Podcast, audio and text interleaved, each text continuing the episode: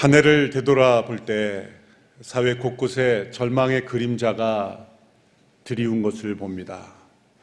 더욱이 방송의 뉴스 또 미디어 매체들의 소식을 들을 때마다 더 절망스럽게 되는 것은 세상의 뉴스들은 나쁜 뉴스들을 골라서 전하기 때문이죠.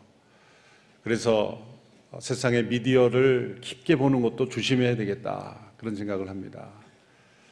CGN TV를 열심히 보십시오.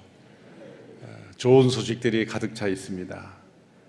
세상에는 절망만이 있지 않고 하나님께 주시는 소망이 있다는 것을 느끼게 됩니다. 하나님의 말씀, 복음이 가져다 주는 그 참된 소망, 그 소망 속에 우리가 새해를 맞이할 때 오늘 설교 제목처럼 내게 소망이 있습니다. 이런 고백으로 한 해를 시작할 수 있게 되기를 바랍니다.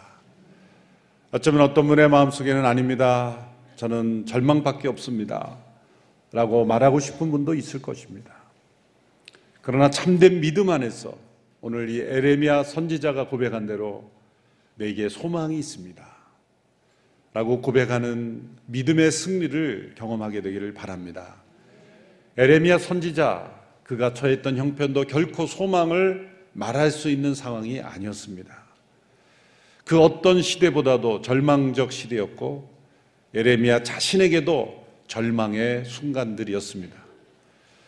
예레미야 선지자가 그 상황 속에 그 시대 속에 그의 삶 속에서 내게 소망이 있습니다. 라고 그렇게 고백할 수 있다면 오늘 저와 여러분에게도 이 나라 민족에게도 소망이 있습니다. 라고 말할 수 있는 그런 믿음의 길이 열려 있다고 우리는 믿어야 할 줄로 믿습니다.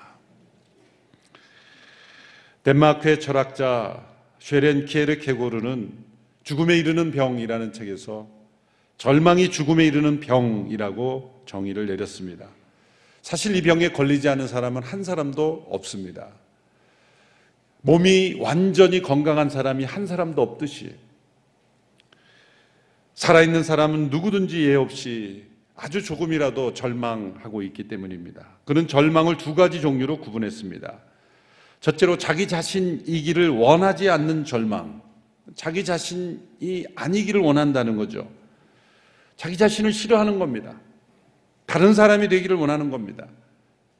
나의 인생은 왜 이러한 형편에 있을까? 부모를 원망하고, 과거에 대해서는 후회하고, 미래에 대해서는 불안하고, 늘 비현실적인 망상에만 사로잡혀 다른 누군가가 되고 싶은 욕망 속에 살아가는 사람의 절망입니다. 이것을 가리켜 그는 연약함의 절망이다. 연약하기 때문에 경험하는 절망이라고 표현을 했습니다. 두 번째 절망은 정반대로 자기 자신이기를 원하는 절망이다. 이렇게 표현했습니다. 자기 자신이기를 원하는 절망. 이것은 무엇입니까? 우리는 하나님을 의존하며 하나님께 순종해야 하는 존재입니다. 스스로 존재할 수 없는 존재입니다. 그런데 창조주이시며 절대자이시며 우리가 의존해야 된 하나님께 반항하며 스스로 존재하고자 하는 그러한 죄 때문에 경험하는 절망, 자기 자신 이기를 원하는 절망입니다. 이것을 가리켜 반항의 절망이라 정의를 내렸습니다. 자기 자신이기를 원치 않기 때문에도 절망하고 또 자기 자신이기를 원하기 때문에 절망하고 그러므로 우리는 이 두 절망 사이에 늘 왔다 갔다 하며 절망을 경험하며 살아가는 것이죠. 우리 모두에게는 이런 절망을 뛰어넘는 소망이 필요합니다.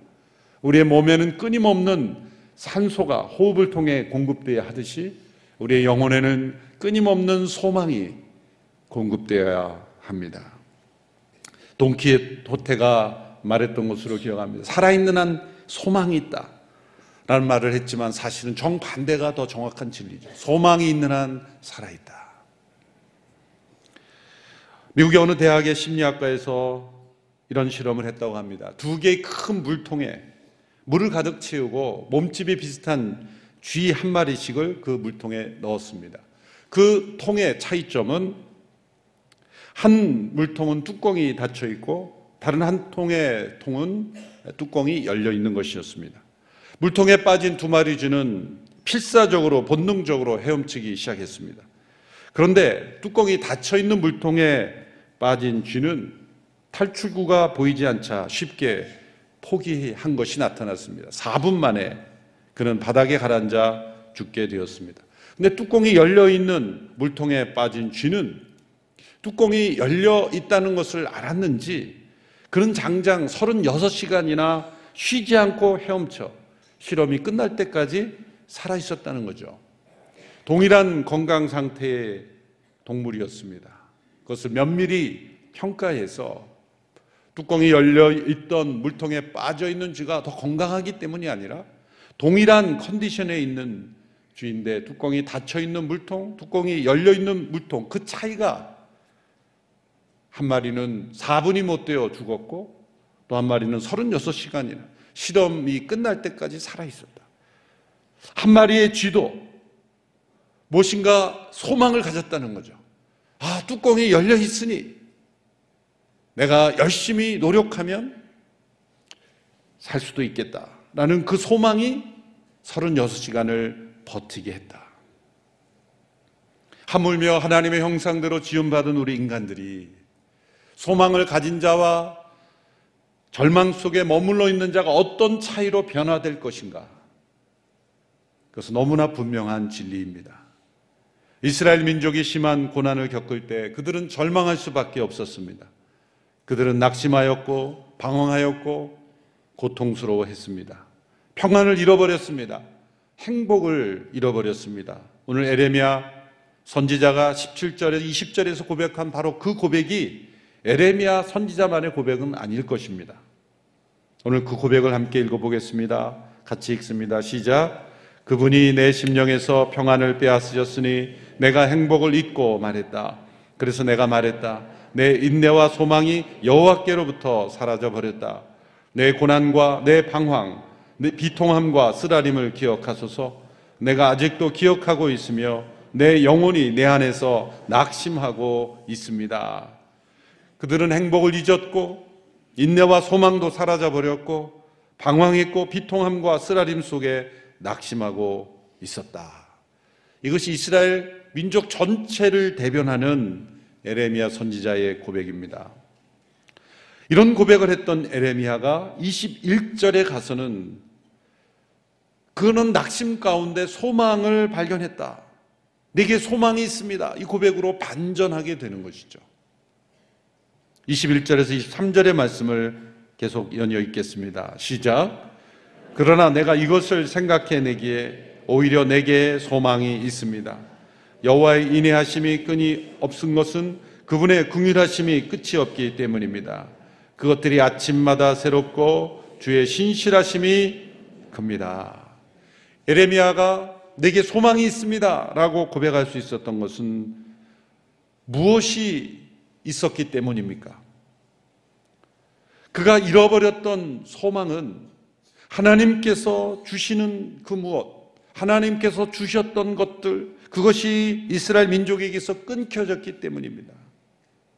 그런데 지금 그가 절망 가운데 발견한 소망은 무엇입니까? 하나님께로부터 아무것도 내려오지 않아도 하나님께서 주시는 축복이 사라질지라도 하나님께로부터 얻은 것이 없을지라도 하나님 그분 자신께 소망을 두는 것. 하나님 그분의 성품께 성품의 소망을 두는 것입니다.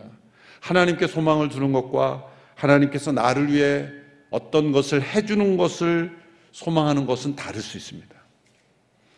우리의 대개의 소망은 무엇이냐면 하나님께서 나에게 해주시는 그 무엇을 해주실 것을 기대하는 거예요. 그러한 소망은 고난 속에서 이기치 않은 상황 속에서 절망으로 변해버릴 수밖에 없습니다. 지금 에레미야가 발견한 이 소망은 고난을 이길 수 있는 소망, 고난을 통과할 수 있는 소망, 고난 속에서 절망으로 빠지지 않는 소망입니다. 그것은 하나님 그분의 성품에 소망을 두는 거예요. 하나님 그분을 바라보는 거예요. 하나님 그분 안에 소망을 두는 것입니다. 하나님께서 나에게 무엇인가를 해 주실 것을 소망하는 소망으로는 세상을 이길 수 없다는 것을 발견합니다. 예레미야에게 이 소망의 발견이 있었다면 저와 여러분에게도 이 소망이 발견될 수 있음을 믿습니다. 참된 소망이 하나님의 아들 신 예수 그리스도 안에 있습니다. 예수님은 소망의 주님이셨어요. 그분이 이 땅에 살아가시는 동안 만난 사람들을 보세요. 다 소망 있는 사람으로 변화됐어요. 그런데 예수님은 사람들을 만날 때 거짓된 위로하지 않았습니다. 그냥 잘 될 거야. 단순한 희망적인 말로 그들을 달래주지 않으셨습니다. 도리어 예수님은 잔혹할 정도로, 냉혹할 정도로의 진실을 말씀하셨어요. 진실을 직면하게 하셨어요. 그런데 그 진실을 직면한 이후에 도리어 소망으로 변화되었어요. 참 이것이 우리에게는 쉽지 않은 겁니다. 여러분, 우리가 누군가를 대할 때 있는 그대로 얘기해 보십시오. 진실을 얘기해 보십시오. 절망합니다. 내가 보니까 당신 성격 안 좋아. 외모도 다른 사람에게